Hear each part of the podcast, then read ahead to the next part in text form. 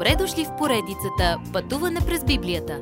Това е едно пътешествие, което ни разкрива значението на библейските текстове, разгледани последователно книга по книга. Тълкуването на свещеното писание е от доктор Върнан Маги.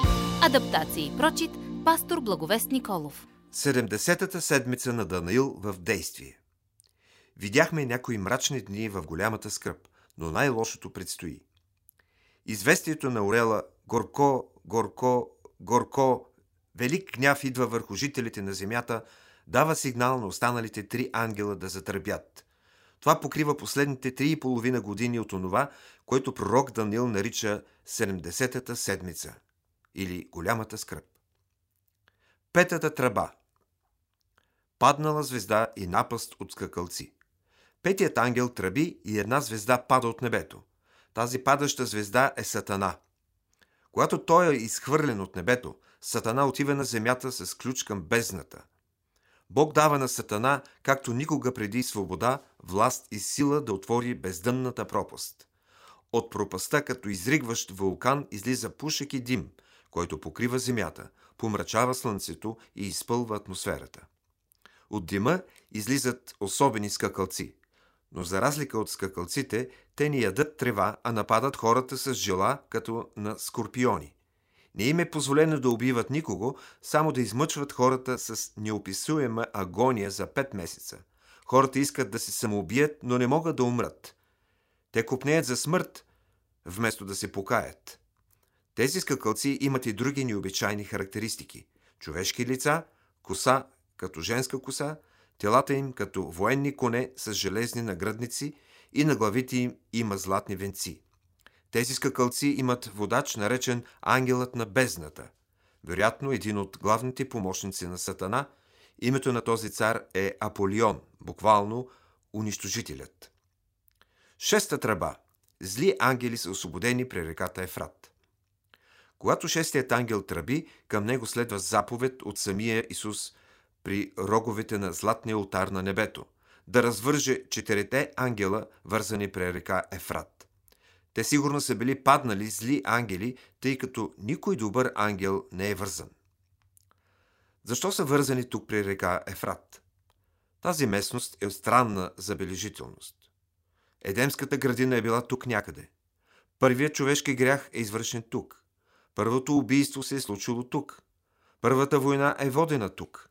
Тук е започнал потопът. Тук е издигната Вавилонската кула. Израелтяните са доведени в Вавилонски плен тук. Захария пета глава определя Вавилон като последната крепост на лъжливите религии и на Сатана. Тези зли ангели бяха готови за определена задача в определен час от историята – да убият една трета от човечеството, бунтуващи се срещу Бога. За тези 7 години на скръп над 50% от населението на Земята ще умре. Четирите ангела водят световна война. Първата буквална война да включи всеки земен народ. Начало на 200 милионна армия. Това е истинското нападение над земята от демоничния свят. Тези подземни създания са плашещи и причудливи.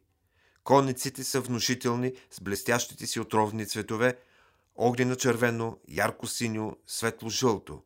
Конете им имат глави на лъвове и от устите им излиза огън, дим и жупел – тези неестествени коне хапят и убиват с устите си и вместо конски опашки имат змии. Адските сили действат. Но иронията е, че останалите живи хора отказват да спрат да се покланят на демоните, отговорни за тяхното нещастие при шестата тръба. Тези неоткликващи, некаящи се и коравосърдечни хора ще продължат греховете си. Много ще се обърнат към наркотици, когато са ожилени или ухапани от странните създания.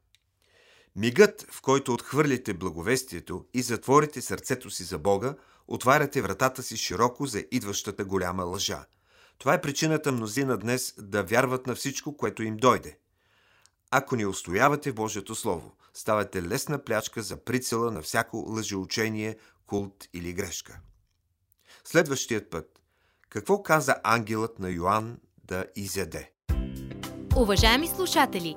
Вие чухте една от програмите в поредицата Пътуване през Библията. Ако ви е допаднало изучаването, заповядайте на www.ttb.bible, където има много и различни програми на български язик. Ако свалите нашето мобилно приложение от ttb.bible, ще получите достъп до систематично изучаване на всяка книга от Библията.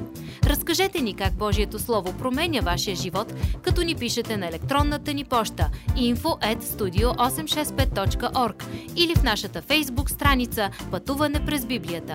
Освен до аудиопрограмите, чрез мобилното приложение ще получите достъп и до различни материали. И на още едно място ще намерите нашите обяснения на библейските текстове. На платформата YouVersion за всяка книга от Библията ще намерите наш план за прочит и аудиопрограма с обяснение на прочетеното. Благодарим ви и до нови срещи в онлайн пространството!